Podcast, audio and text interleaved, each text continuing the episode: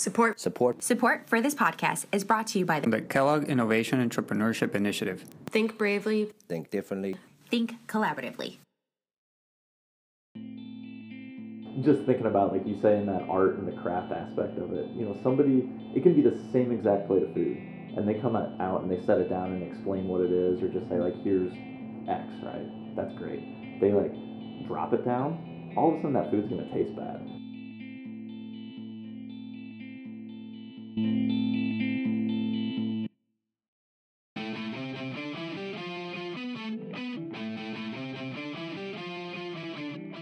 Hello, you're listening to My Startup Journey, a show that highlights the business and individual stories of innovators, educators, and Kellogg students. In this episode, we speak with John Blanc and Austin Mills from Flavorite.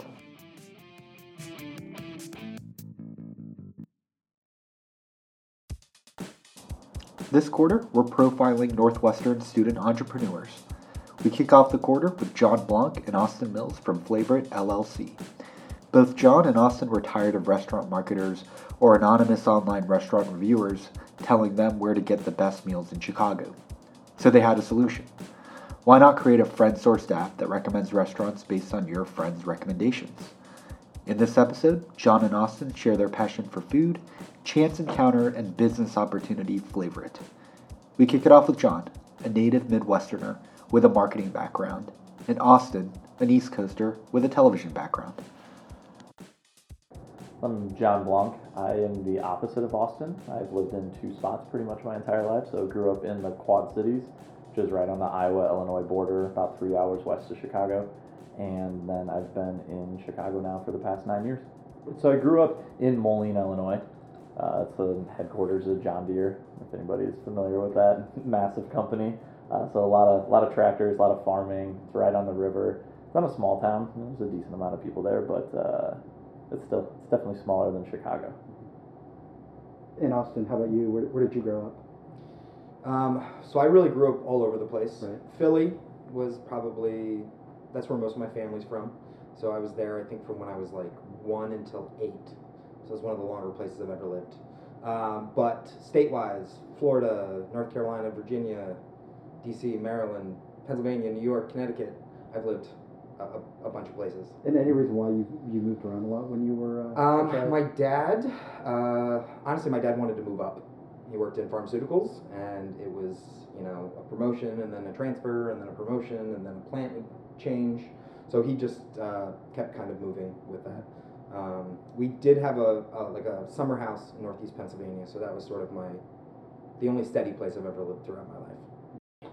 Um, so I went to college at the University of Richmond, um, in Richmond, Virginia. Go Spiders. That's right. Yeah, so I went to University of Richmond. I lived in Connecticut at the time, so sort of a, a little bit of a change. And then um, after school, I lived in DC for like six months. Um, saved up some money, did like a cross country road trip with my buddy for like half a year. Um, and then came back to New York and ended up in advertising. Absolutely hated it. Um, I hated like the monotony of it and like the I actually the thing I hated the most I think was if you asked me like what you're doing tomorrow at eleven twenty, I'd be like I know exactly what I'm going to be doing tomorrow at eleven twenty, and that depressed me horribly. Um, always grew up loving TV, and as cliche as it was, I think you know some friends were like, well, you should just get into TV then. So I just tried. Um, had a knew somebody at the Today Show that uh, put me in touch with uh, somebody at NBC, the local news. So started there, and then sort of the rest is history. What, what's life in the in the news business kind of like? Um, well, it's changed a lot um, from when I started. Um, sort of, you know, back in the 80s and 90s, and even like the, a lot of the early 2000s, um, there was a lot of money, i.e., like in terms of budgets for stories. Um, and you can kind of do whatever you wanted, and you kind of get away with whatever you wanted. And, and As we're seeing now, right? With Yes. CBS. yeah, oh Right. yeah, gosh, all that stuff. yeah. Um, and then it was like 2008, I want to say, when it really changed. Like they fired 60% of the staff, and it basically became like no more professional crews. You had to learn how to shoot, you had to learn how to edit, you had to learn how to light. You kind of needed to know how to do everything. Um, so I feel like news now is a lot of. It's become more like young hungry versus, you know, the older experience. Um, which I think is why it's worse in a quality standpoint. Um, but it's really the only way you can do a 24 hour news cycle. The power held by the big four has obviously diminished. Oh, yeah, big time. And now it's like any sort of news. I mean, even Twitter, you can sort of break news through there, and some random dude can do it. Yeah, I remember when if you had the scoop, that was a big deal. But now, if you have the scoop, It's hard to do it. yeah, Yeah, exclusives are sort of a thing of the past. Yeah, And actually, a lot of places air that they're exclusive, and it's not really. They like tweak the word so it's like exclusive in daytime, exclusive in local, and it's like, no, that person's already talked eight different other places. Like, it's not really the same thing. right. Or exclusive camera angle, because this is where we're set But up. people try to get away with works. that. They'll be like, eh, I don't know about that, but sure. So the Twitter thing, you're talking to research. The craziest example that I've seen of that, just from a personal standpoint, is it was about a year ago. Was on the phone with somebody who was in Seattle. I was in Chicago, so we're halfway across the country from each other. And you hear these like sirens going by, and they were talking. They're like, "Yeah, there's this big cloud of smoke. I have no idea what's going on." And like looked at the news, and they couldn't figure it out. And I'm here in Chicago. Look at Twitter. It's like, "Yeah, where where are you at?" I'm like, okay, here's the address. Oh yeah, there's a house fire around the corner and then like 30 minutes later it starts breaking on you see it like on news sites or whatever but because of twitter and everybody that's just walking up and down the street like i had photos and videos people were like filming it live this like crazy fire and i from chicago was able to figure that out quicker than the person who was two blocks away from it in seattle just insane That is crazy. That is crazy. John, what about what about you? Where'd you go to school, and then how did you arrive in, in Chicago? Definitely. So I went to undergrad at Drake University in Des Moines, Iowa. Um, go Bulldogs for instead of the Spiders. You know, nobody knows that, though, right? Uh, I was supposed to go to the University of Illinois. I was uh, registered, had a roommate, had a room, books, and everything. A few weeks before school, went down for orientation. I was like, I, I don't want to be here. This doesn't feel right. Ended up at Drake University, as I said, in Des Moines, and it was probably one of the best decisions I've made. It was a great school, like wonderful friends, lots of politics, being the state capital, you know, presidential debates were held, Sheslow Auditorium Iowa on campus, caucus. like yeah, Iowa caucuses, the Iowa State Fair, and you see every single politician come through there. So that was wonderful to be a part of. Um, but how I ended up in Chicago, growing up my entire life, I wanted to live in Chicago. Just like always knew that this is the city that I wanted to come to. So post college, ended up back in my hometown and worked for a year uh, for United Way, just doing fundraising, nonprofit stuff, um, managed a bunch of accounts. And after that year came up, decided I'm ready to get to Chicago and see what I can do up here. Let's start with you, Austin. Mm-hmm. Do you do you have an early childhood food memory? You know, I actually don't know. Okay. I like truthfully don't know. I mean, I remember being a little bit more adventurous when I was younger, Mhm. and then I went into like middle school, high school, and it became very much like just middle of the road. But I think it was probably New York that really, um, I guess, probably kickstarted that in a bigger way. Um, I would do like I did a weekly dinner with my mom. They lived in Manhattan at the time, um, and so it was always like no matter what it was, it was always try a new restaurant. John, let- let's go to you. Mhm. Do you have a food experience that w- was really formative in, in your Yeah, so definitely uh, did a lot of cooking growing up. Just was always just kind of interested in it, and you know would like help out in the kitchen and do whatever. Uh, eating out, dining. I was always that like ambitious eater, and I think that the biggest thing that it came from is growing up. It was always no matter what was on your plate, I had to have a bite of everything. So like you just try it, and sooner or later, like very quickly, you realize that there's like not that many things that taste bad out there. Everything's pretty darn good. Except And- olives. Oh, olives are delicious. Olives are You're, just, you're wrong. They're so good. Um, so a lot of that. Come to find out, on my dad's side, there's like five or six chefs in the family. You know, all from like owning their own restaurants to like doing catering businesses, etc. So there is this like, I guess, lineage, lineage, heritage, a line of you know cooks in the family a little bit. Um, but definitely, like my mom's the big big cook in the family, so a lot of food there. and then just yeah, dining out as much as I can. I love being out, being in a restaurant. It is one thing that no matter who you are, you have to eat. Like food has to be consumed, and you can connect with anybody on it. So whether you're at the you know the pub, your local pub across the street, or you're around the world sitting across the table with somebody who doesn't speak the language, like when you're both eating the same food, you're experiencing the same things, and it's the connection that you don't experience Mhm. anyplace else. I thought that's So it's what, just it's amazing. I thought that's what made Bourdain Yeah, he was the, the man at that. You know. perfect. You could watch his shows and hear him describe food and talk about it, and he wasn't describing just the food. It's it gets back to kind of what Austin was talking about with some of those restaurants that he'd been to, like the experiences that surround that. Mhm. The food is only part of your dining experience. The atmosphere has to be there. The people you're with or the people that you're not with, the you know the drinks that you're having, the everything comes into it. And yeah, Bourdain did an amazing job of saying, you know, this is why you should eat here, and this is how it makes you feel, and you almost experience them, those restaurants with him through the television. Well, I mean, speaking of like love for food, bonded over that. There was a um, a big thing in Chicago, which if you have not experienced, is like the underground dining experience, which I haven't really found in other cities.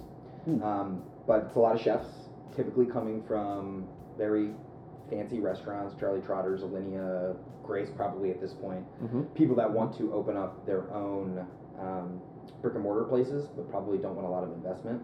Or just want to have fun, Or try out new recipes. Just Yeah. you know, they have a lot of skill and they want to cook, but they don't want to open a restaurant, or they don't have the means Yeah. currently Yeah. yet. yeah, yeah. It was basically like crowdfunding. Like you familiar with Kickstarter, Indiegogo, whatever. Underground dining clubs seem to kind of be that way. hmm And basically, yeah. So the chefs then, uh, it's usually like what six to twelve people, depending on it. Where we met, I think it was eight of us, um, in the chef's family room, and you know his fiance, I think at the time, um, was the front of house, if you if you will, and then Jake was you know three feet away cooking us a fourteen course meal or 12 course meal in his kitchen. Um, and so we both ended up there, uh, as I said, the day after Valentine's Day, both with our significant others at the time. Um, and we sort of bonded over the fact, I mean, we talked and stuff throughout the meal, but then realized we lived not that far from each other. And I know it was only eight people, but just by chance happened to be like sat across from each other. It's a big communal table, Mhm. but you know you're just talking to the people that are right there with you, and So we were talking, and then we decided to get a cab home together. So yeah, we- it was like yeah, it was great. We'll split a cab. This will Yeah. be wonderful. Be. Went outside, waited. I think it was like five minutes. I was like, all right, they got to be coming at some point. And I think roughly at the like seven, eight, nine minute mark, it was like, oh, whatever. It was nice chatting with them. It's really good to know them. But it's gonna- late. We're gonna hop in a cab and leave. And like, you know, we live in the same neighborhood. Maybe we'll see each other. Maybe our paths will cross. Maybe they won't. And that was the end of it. But strangely enough, my significant other at the time, we were chatting the next day or two days later. And it's like, man, it, that was a really good dinner. It's a bummer that we like one didn't split the cab home, two, you know, maybe didn't wait that long, but whatever. Yeah. We had waited long enough. But three, like we didn't even like ask for a phone number or where, like Yeah. specifically where they lived or anything. And I would say within an hour or two of having this conversation, I get an email from this underground supper club of just mm-hmm. like, Yeah. hey, Austin, you know, he thought you guys were pretty cool. Is it okay if I give you your email address? Yeah, sure. So it all kind of ended up coming back together and Yes. connecting and working out. We shift our discussion to the essence of this episode what makes a great meal. You'll hear the word experience mentioned several times throughout their answers, yet the food on the plate is rarely the main attraction. But first, Austin shares his take on the dining experience. The thing. It's like people don't want to spend a lot of money, or a lot of people don't want to spend a lot of money on food. Mhm. But you're not really spending it on the food. You're spending it on the experience. It's like the same thing. Like you'll, a lot of these people would, in the same breath, would do that, but then you know tell you that they just spent five hundred dollars to go see a play. And it's like if you go to these like really, and not even all the really high end restaurants, but the really high end restaurants, it's going to a show.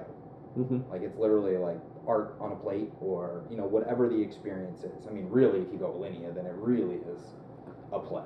A full, yeah, full show. I wanna- but You I were talking. I was, I was going to say you were saying just like dining experiences, and it Yeah. piggybacks off of that a little bit.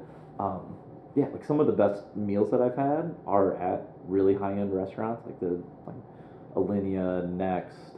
Uh, but some of my favorite restaurants, and I would easily say favorite spots are the ones that like, almost don't even have a name on them. I was in Vietnam early last year, and it was just you like walk down an alley and have the best bowl of pho you've ever had in your life, and it's just cooked in this tiny little pot like a street cart Mhm. or whatever. It's absolutely amazing, and you, know, you like point at what you want because I don't speak the language, and it's rare that they speak English or whatnot. And it's just like it's absolutely amazing, right? And uh, like some of my favorite spots, like Fat Rice in the city here in Chicago. Mhm. Favorite restaurant in the world, potentially, possibly, depending on my mood. But damn, it's good. also And started as an underground dining Yeah, experience. like some of the first things that Abe and Adrienne did at Fat Rice. I was like sitting in their living room or spots that they rented out, and they've grown it into this amazing. Well, that it was named Food and Wine Best Restaurant in the country Mhm. at one point. Yeah. Just won a James Beard Award. Like it's it's great, and it is high end food. The prices aren't crazy. You just like go in, have an amazing meal, and connect with people, and it feels it's that you know. It's the connections. It comes back to that. Everybody's eating something similar and really enjoying it together. What, what, I, what I think is really interesting about what both of you are really saying is um, you can look at a Michelin guide and figure out what's good, right? Mm-hmm. But what you're really saying, what both of you are really saying, is that there's more to it than just whatever the just the food on your plate is. It's about the whole experience. Can you break it down on what you look for in a dining experience? Hmm. On the most basic level, like this is not a breakdown by any any means, but it's if I leave the restaurant and I'm thinking about coming back, like that's a success. You, know, you can have an amazing meal at places and never want to go back. It doesn't mean it was a bad meal, but it would just like it just was. There's so many other restaurants in the city or in the world Mhm. that you could go to. It's kind of one of those like, yeah, it was good, but whatever. Um, but yeah, like you're signing your check at the end of the meal and you're thinking like, oh, I have to tell this person about this restaurant because I know they'll love it. Yeah. I have family coming to town or a friend coming to town in a few weeks. Like I need to make a reservation to bring them in here and like kind of show off, show off your city a little bit or show off this restaurant that you found. It's that's the like the good feeling. But just I guess breaking it down, it's that combination of like good food. It has to be all of these things like good food, good atmosphere, good service. Because if any any one of those three things is off, your meal's ruined. Yeah, I think there's stuff. I mean, I think service is something that's often overlooked. Mhm. Like, it's just like, uh, you know, you only get really great service at a really great restaurant, which is silly to think about because I've even had bad meals that I'd be happy to come back because of the service. Um, because they're really setting the mood, which is, I mean, in, in part, that is the atmosphere, I guess, in some sense. I mean, Mhm. obviously, the decor and everything plays into that too. But if you just have a good time, it's. I mean, I've been to the same restaurant and had bad service and good service, and it's a whole different, different kind of experience. You know, you usually think of like that one dish, but Mhm. it's never about the people who, who greet you, the people that put the plate on your on your table, Mm-hmm. And that level of care that they put into Mm-hmm. your your experience. Like there's a craft and there's an art to it, and I knew that it was important, but I often overlooked that aspect of Mm-hmm. dining.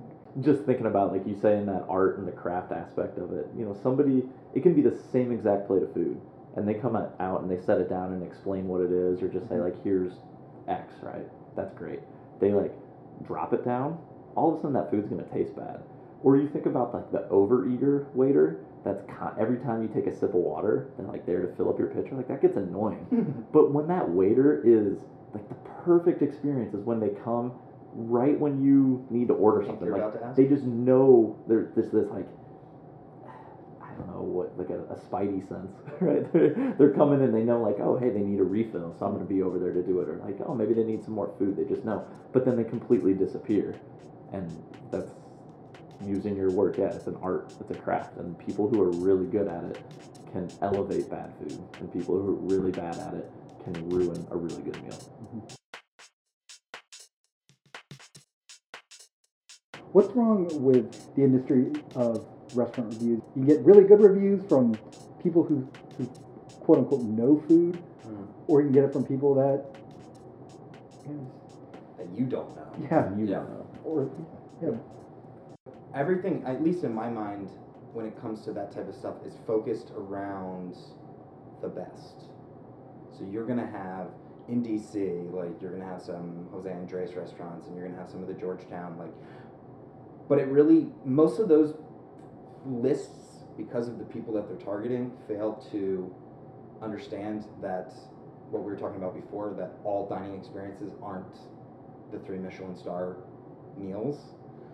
Um, whereas you rarely see like the top 50 right now, and it includes like that hole in the wall down the street that actually has unbelievable food. Um, so I think you're kind of limiting yourself. There was a, an app that uh, launched, I think it was called like not not Spot, but it was it was that it was you know in Wicker Park. Here are the 10 restaurants you go to, Mhm. and there are the 10 re- restaurants you'll see on every single list ever, and they're great.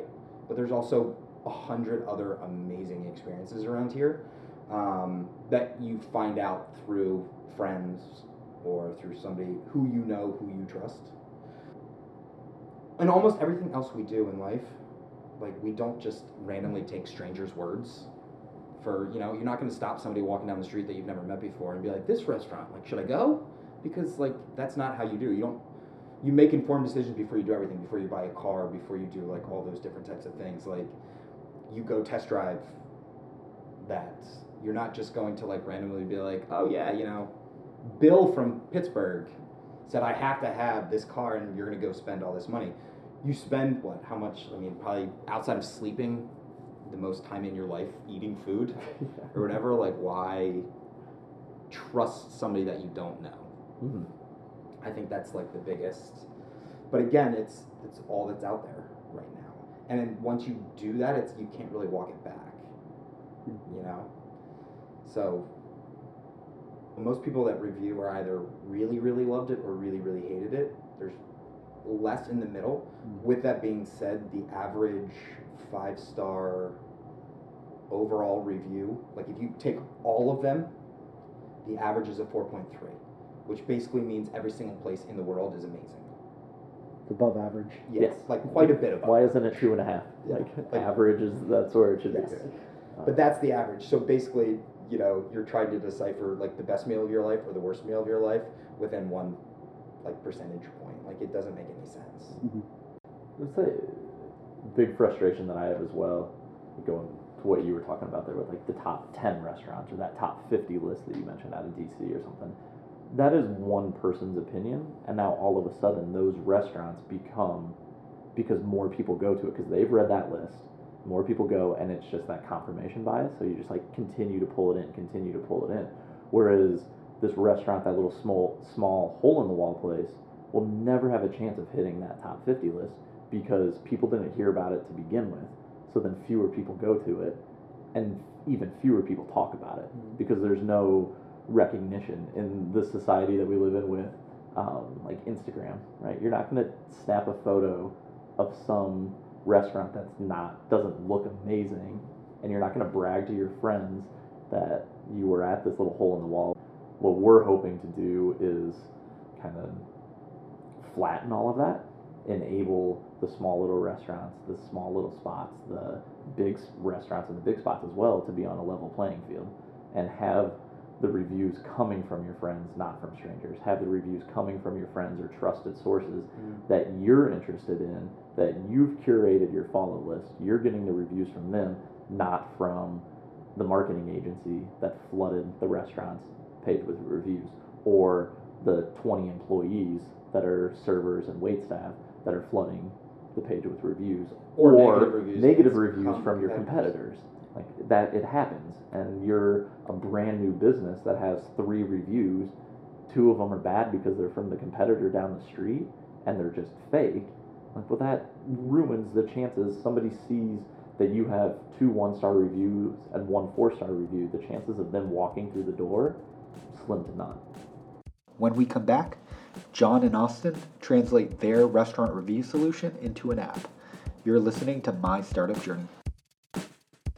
Hey, this is John from Flavorite. We're a mobile application that helps the 140 plus million Americans who dine out at least once a week avoid unreliable reviews by connecting them to those they trust most, their friends. If you'd like more information on our company or just have a question that you wanted to ask Austin or I, feel free to email me at info at theflavoritapp.com. I hope you enjoy this week's episode of My Startup Journey. Earlier, Flavorite highlighted why the disaggregated restaurant review world was in need of a better idea. So the pair met up over food at August Food and Wine Restaurant. And when they try to track down the places they've eaten at, they stumble upon their solution. John picks up the story. Phones out, we are trying to take notes of like, oh no, I haven't even heard of that place yet. Tell me this about it. And we're like typing stuff, and it slowly started, just evolved into this conversation of there has to be a better way to track where we've been and where we want to go, and that was just the basic root of it. Um, That meal ended two days later. I think Austin sent me an email, and the subject line was restaurant tracker app or something like that. And over the next few weeks, we just kind of bounced ideas back and forth, talking about, you know, yeah, tracking restaurants would be really good. And then a massive frustration started to come out with services, you know, some of our biggest competitors like Yelp or, you know, Foursquare, anything that's out there that relies on crowdsourced reviews. Um, the biggest thing that we focused in on is rejecting that idea of crowdsourced reviews and going towards friend source, friend sourcing, friend source reviews, because you don't need to read 10 or 20 reviews from a complete stranger that's talking about, you know, I'm giving it one star because the food was amazing, but my company was bad. Like that doesn't re- really reflect on the restaurant when one review from like a really trusted friend is all all that needs all that you need right? If i came to you and i said you have to go to fat rice you're to go. You're probably not to distrust me.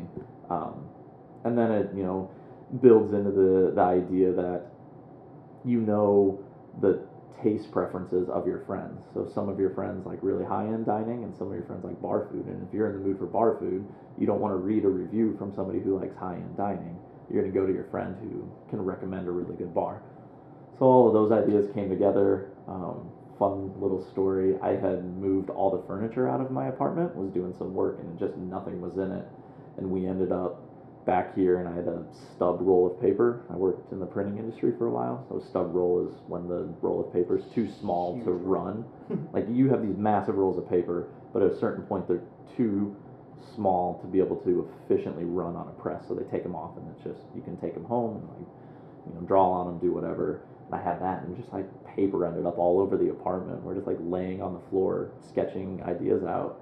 And I feel like that was kind of the night that I was like, all right, this is Actually, this is something real. like this is something Yeah, real. yeah, yeah. We've talked about it now for a few weeks. We've got a lot of ideas. It keeps it's that itch in the back of your brain. I'm like, hey, let's go for it. Let's see see what we can do. Mm-hmm. And then, so you you come up with this idea, and you're you're drawing and you're scribbling on your floors, right? Yeah. How does that come in? How, how does that turn into the app? How did? How, what's the story behind that? What kind of resources did you need mm-hmm. to to to make that happen? So we took our, our floor drawings and put it into a, a much more detailed business plan, a pitch deck. Um, started doing a bunch of research because on development companies, app developers that are neither Austin or I have a coding background. There's no nothing there. Um, you know, built the app, built the service. One because we wanted it ourselves. We figured this is a, a service that we'll use, mm-hmm. and I feel like a little part of it, at least definitely for me, it was a challenge to see if I could do it. You know, as a like oh, Definitely a challenge. can like can we take this idea through execution and actually have a product in the marketplace? Can we take something that I have no coding background and actually build it out somehow? So, anyways, back to what I was saying. We took all of those drawings, put it into a real serious business plan, did a bunch of research on developers, had a rough idea of how much it was going to cost. We had created, I think it was like 300 different PDF screenshots for, For all of the restaurants and scenarios. people and photos and and then made them all clickable so on your phone you could have this app sitting there and you could show it to people and nothing was actually happening but if you touch buttons it, It you know, it looks like it the first thing that we created is terrible you look at it now and you're just like Yeah. wow Oh, that's ugly. how did Yeah. anybody see this besides us in our head and be like this is a great idea Yeah. just because i don't know how you can look past the design and stuff of it it was, it was rough but yeah took that business model took the idea took the mock-up version of the app to a few people um, got some investment from that and then did probably another 100 hours of interviews trying to find developers and research on different Mhm. companies that range from people in the states in chicago in Uruguay. uruguay Yeah. a lot of pla- like all over europe talked to a bunch of different people whittled it down to I don't know, like three or four had some more serious interviews with them and then finally settled on one a company here in chicago that we were able to meet with face to face and that was a big moment as well i feel like giving over some of the control even though we still had full control of how it was going to be developed but you know, Yes. i said not having a coding background at all and having to say Well, it really became real at that point. Yeah. too. it's like here's our vision here's what we want to have happen sitting in a conference room like sketching stuff out and starting to see it and like Mhm. signing the contract with the developers and that was the you keep hitting these different like inflection points of you know idea over dinner emails back and forth drawing everything out building a business model Mhm. hiring developers and six weeks later we had a working prototype From you making the the business uh, pitch deck mm-hmm. to choosing the developer, are we talking a six to eight month timeline, or was it much faster than that? Faster than that, I would Yeah. say. it was a lot quicker than that Yeah. So you were working nine to five at least, and then what? I mean, how, A lot more than that. how did you? Yeah. How did how did you? How did, so what were your your hours like? I mean, w- when you got off work and then you know you you started working on this. One thing that really helped, and then I'll answer your question too, is for the like three months, we lived together because I was, as I said, I was doing some work here, so mm-hmm. ended up having, or, not having to, I did, you know, live down there. So it was nice. Like work would end, and we were just both at the same spot. Yeah. And it honestly, like it got, it was exciting. Like during the day, I was, you know, working on other stuff that was a lot of fun. It was interesting doing stuff. But come six o'clock, the end of the day, you know, like close your computer for a little Yeah. bit. We'd like grab dinner or whatever and just like talk back and forth a bunch and then just work for a couple more hours at night. But it didn't, I don't know, like I never felt like it really felt like work.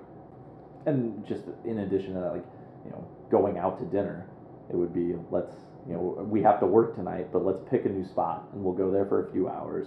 Maybe some friends would come along and we'd be able to pick their brains over dinner and just, you know, just taking tons of notes and figuring like, yeah, let's actually tweak this. Doing interviews with people over the phone who I know, you know, live East Coast, West Coast, you know, that dine out a lot. Like, how would you use this app? All of those interviews, but still, for the most part, it felt like connecting over food though, because we'd like have those calls during the dinner hour or whatnot, and like one person's eating, and still there's that common thread Yes. that that ran through it. I mean, there definitely are challenges, I would say, from that standpoint. In so much that you're stuck time wise.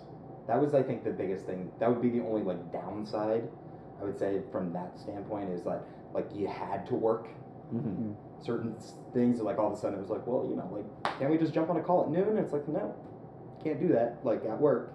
Um, so like meeting with developers, it was all like figuring out like, do you think you can leave for like a half hour and then come and do this and stuff. So it was a lot of figuring that out. But at the same time, it never really, it never felt like, it never felt like you were going from one job to the other. When you were developing this, right? You talk about the other social media websites. So you're competing against the Yelps, the um, probably you know Google has some Mhm. sort of review platform. Mhm. Was it strategic at all, or was it more like you know we don't really care how much money we make. We just want to we want to get this thing out there because we think it's a good product. I'd say the latter. Yeah. It, it was, in my opinion at least, it was not too much strategic of, you know, this is the direction Yelp is going, so we're going to go the opposite way. It was frustrations with the services that were out there, Yeah. and how can we make them better? How can we improve them? Um, because the services, you know, the competitors that we have, it's, you know, I personally use them because that's what was there, not because I wanted to. There was nothing else there. So how can we build something that's better than what's out there to address the issues that we were running into? When the app officially launches, were you a little nervous, or were you just kind of like, I'm so proud that we did this, and Yeah. I mean, it's it's. I think it was both, to be honest with you, in terms of like exciting, and I mean definitely an accomplishment from that standpoint. Like it's something like I think we both felt proud about. Um, but in some sense, then it really becomes real too, because it's like you're spending this money and it's like happening, and now it's like out there, and then it comes with it like, does people do people download it? Mhm. Don't they?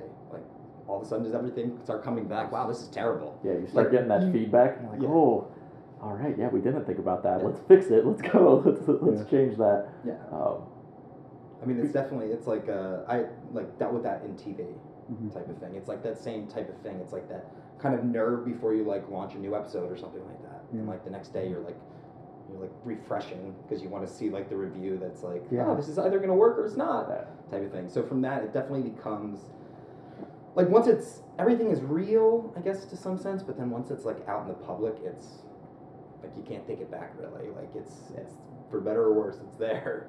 to be able to take it to the level that we need Yes. to, we need to bring in secure more funding. Um, like any early stage business, cash flow is king. If you have, you can have all the ideas in the world, but without the ability to execute them, and the ability to execute them in this world takes money. Um, so that would be our yeah, the biggest benchmark, the biggest biggest hurdle to get over is you know have have a few of these investor meetings, get the ideas out there. Um, probably, well, definitely for me, more nerve wracking hearing feedback from them. Oh, yeah. You know, users download it and they say, oh, this would be nice, that would be nice, I don't like this. We can change a lot of that. Investors are going to come in and they're looking at the numbers and stuff, and that's that's where your ideas either gonna they're going to you know make it or break it. It's huge. We wish the Flavor team the best of luck as they progress on their journey. Once again, a special thanks to John Blanc and Austin Mills. If you enjoyed the show, please leave a review on your favorite podcast platform. And until next time, this is Naruki Harai from My Startup Journey. Well, I'm, just, I'm asking this question just to gauge where you're at, sort of at the culinary spectrum. So, best meal you've had, period. Best meal I've ever had was at Marea in New York City. Um, certainly not the best restaurant I've been to. I mean, it's a great restaurant. Michael White's a great chef. Um, but it was the overall experience. Like, and there's some stuff that you just can't duplicate. I mean, there was something going into that. It was like the perfect night, the perfect, just like everything. Service, food was incredible. The wine pairings were like out of control, and they surprisingly gave us. We I think it was ten courses, and it was ten wine pairings, and they gave us ten full glasses of wine, like not just the little sips. So it was like Maybe it was the best meal you've ever had. it was the good. first half that you it was, remember. it was good. It was good. Um, but some of those wines are like experience, because then it's like you can't duplicate like an experience like Schwa here in the city. If you've ever been there, Uh, don't think so. it's uh, Michael Carlson. Kinda- I think is the chef. Um, speaking of like somebody that just wants to do him, Yeah. uh, he does this restaurant and it's his way, and there's no if and or buts about it. Like he'll just shut the restaurant down if he's you know tired or hungover, Mhm. and you know it's there's no servers. You get served by the chefs, Mm. and it's like heavy metal music playing, and it's loud, and it's you know everybody's taking shots of uh, whiskey, and you bring a bottle for the kitchen. So there's stuff like that that you just can't, like you can't.